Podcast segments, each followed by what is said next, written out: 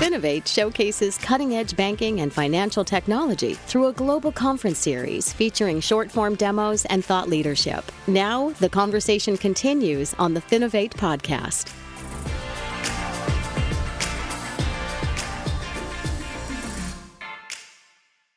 Hello and welcome to the Finovate podcast. Joining me today, we have Jeff Keltner, SVP of Business Development at Upstart. Jeff, thanks so much for taking the time.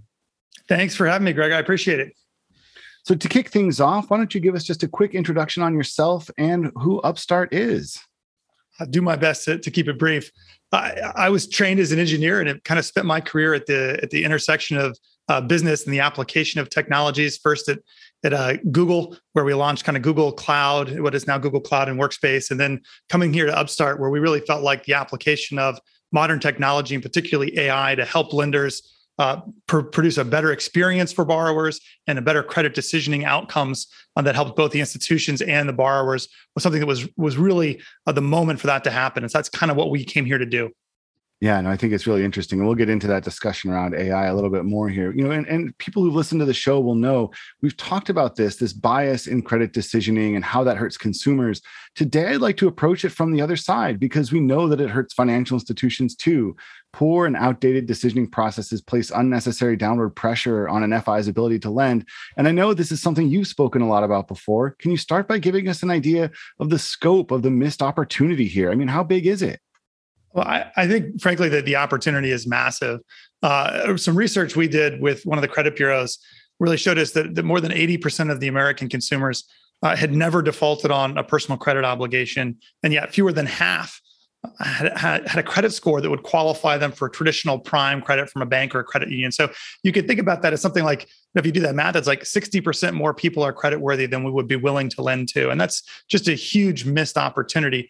And I think most people you know may not have that stat in their head but but intuitively know that this is true because when you look at any kind of super risky pool of borrowers a subprime auto or, or whatever it is you might see a 20 or even a 30% loss rate which sounds horrifically large to a bank. But when you decline that entire population you, you know you're saying no to the 80 borrowers out of 100 that would have paid you back or the 70 borrowers out of 100 that would have paid you back. And that's just a tremendous missed opportunity both to provide access to credit but also to in particularly this time where deposits are up and loan demand is down to put you know to put good producing loan assets on the books for a financial institution yeah, certainly it's a, a, potential market that's massive, and the people who can tap it and tap it well will have a huge advantage. I think one of the pieces that's really interesting surrounding this is, you know, the the rise of these kind of credit building services, these sort of pay mm. to establish credit services that you see coming out. Clearly, there are a lot of people who are in this boat who feel like they're credit worthy, who want the ability to prove they're credit worthy. They haven't had an opportunity to do that, and they actually have to pay for that service now which is really interesting side of it. What's your take on those pieces and what they say about the broader ecosystem? Yeah, so I, I mean, they're they're kind of a you know, let's be honest, they're a hack on the credit system, um, right? Where you're the credit the credit system traditionally is looking for certain signals of credit worthiness, and they're saying, well, we can help you put them in your file.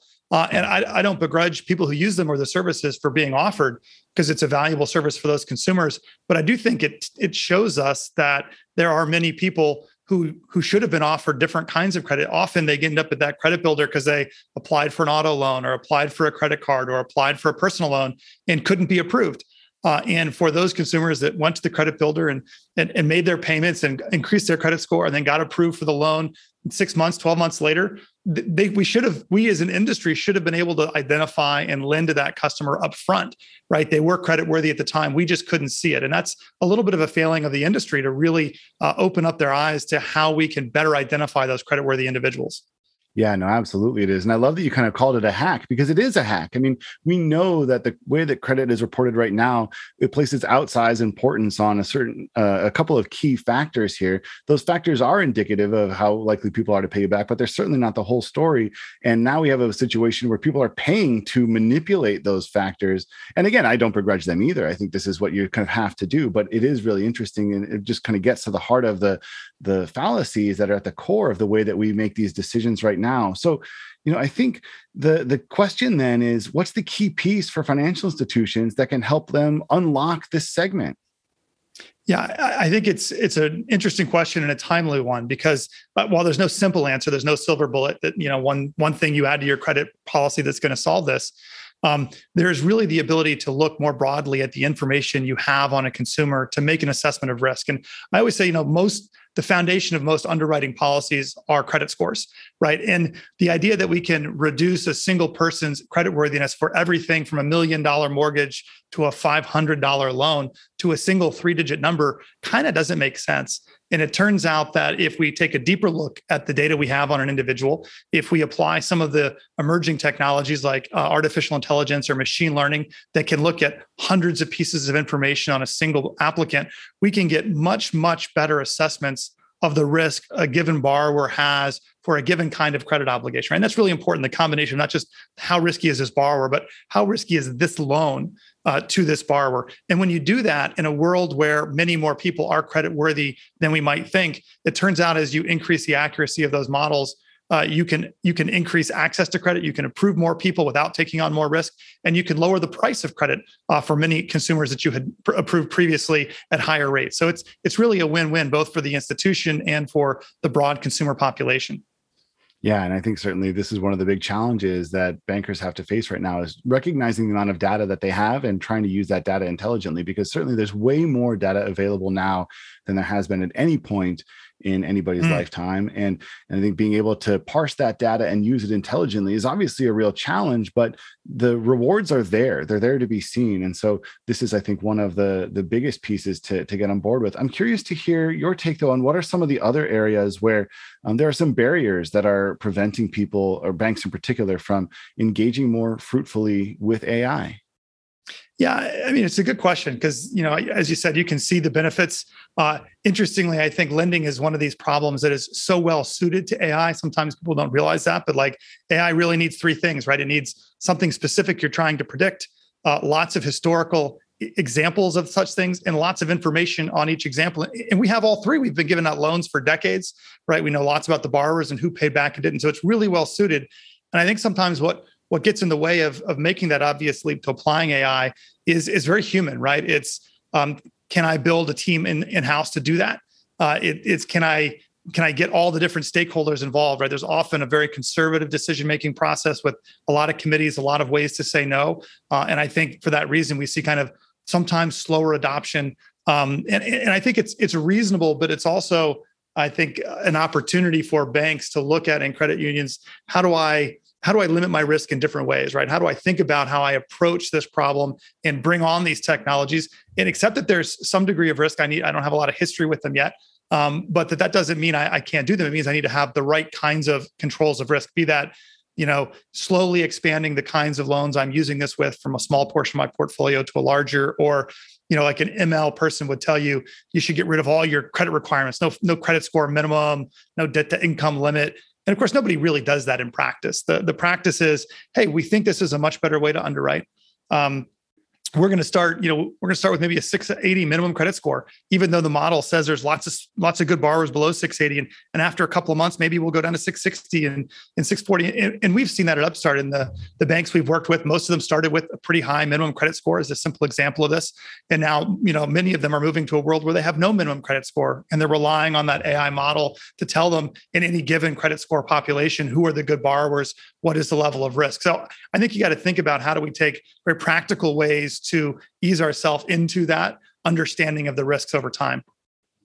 I love that you went straight to this kind of human side of it because I think in many cases, you know, the data is there, the tools are available, but it's this perception inside the organization of, um, you know, the, the change is bad, change is risky. And I think this is, you know, something that we want our financial institutions as a general rule. We want them to be risk averse, but there's a situation here where the potential risk is actually not all visible. And some of these outdated decision processes actually carry with them a lot of significant risk too, you know, beyond the idea that you're um, leaving some of this potential opportunity on the table, there's obviously this very real human risk that um, you are alienating potential customers for life. You know, we talked about this a little bit before we pushed record. If you as a person are rejected by a financial institution for a loan, that is going to sting and that's that pain and that that um, you know embarrassment is something that you're going to remember.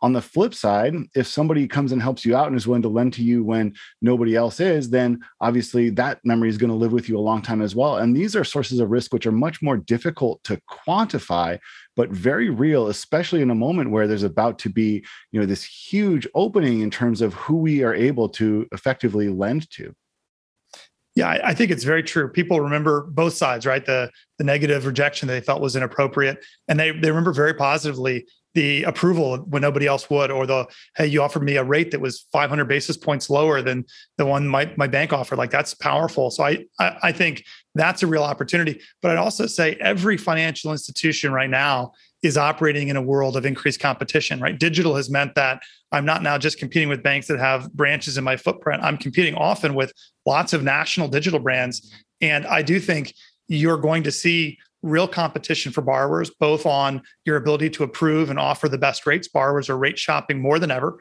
right? So if you're not the best rate, they'll go somewhere else to find it and I also think these these same technologies can be applied to things like simplifying the onboarding process, reducing the friction involved, the documentation.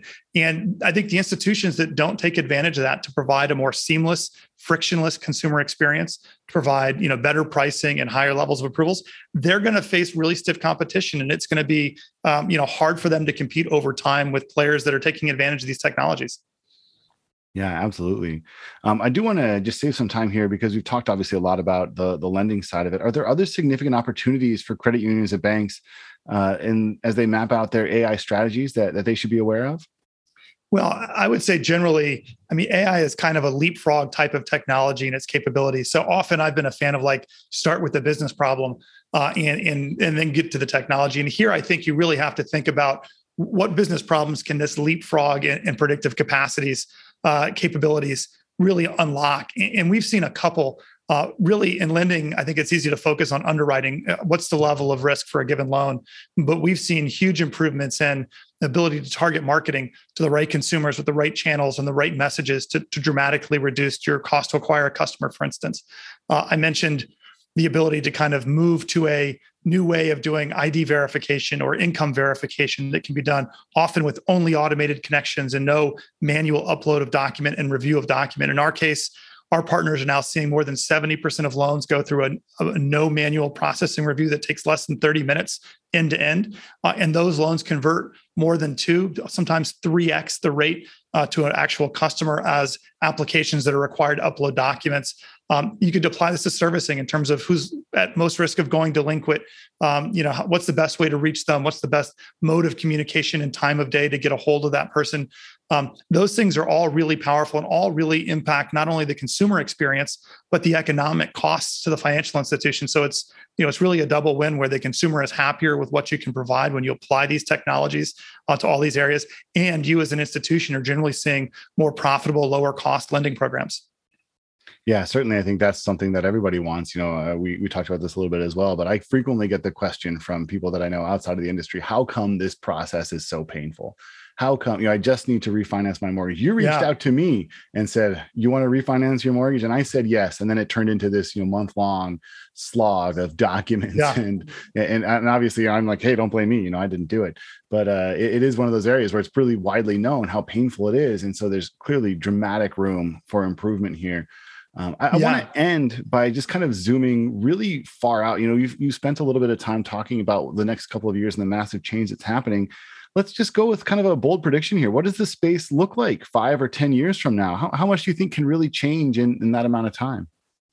Uh, I mean, there's an old quote in the technology space that we tend to, you know, overestimate technologies opportunities in the short run and underestimate it in the long run. And I think your five to 10 years is right on that kind of delta between long run and short run. And I think it's easy to uh, underestimate how impactful these technologies will be. Um, but I think the application, not just of digital, and I think your comment on digital is so interesting because, um, you know, I, often now I feel like we have digitized legacy processes and not really improved the overall experience. We now you upload your documents to on your phone as opposed to bringing them to the branch, but it's still the same documents, the same human review, et cetera. And I think that those institutions that are able to take advantage of not just digital, but automation and the ability to make better better decisions through things like AI about how much documentation do I need? Can I automate the processing of documentation? Can I get to automated sources of documentation? Um, that is going to fundamentally shift the landscape. And I think you're right. This is a moment of a lot of change. So my, I guess my prediction is there will be winners and there will be losers uh, in this space, and they won't necessarily be the traditional players you might expect.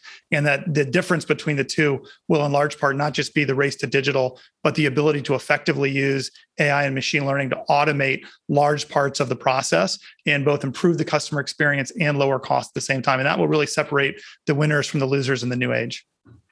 Yeah, and I think this this carrot being dangled out there of imp- increased revenue, lower cost, and of course, ultimately, the consumers are the ones who really win here. The cost of credit goes down. The number of people who can engage with the financial system fruitfully goes way up. Um, it's going to be really fascinating to watch this space over the next couple of years and see how quickly this change happens. It does really seem like that change is coming, and certainly technologies um, enabled by AI are a driving factor behind that.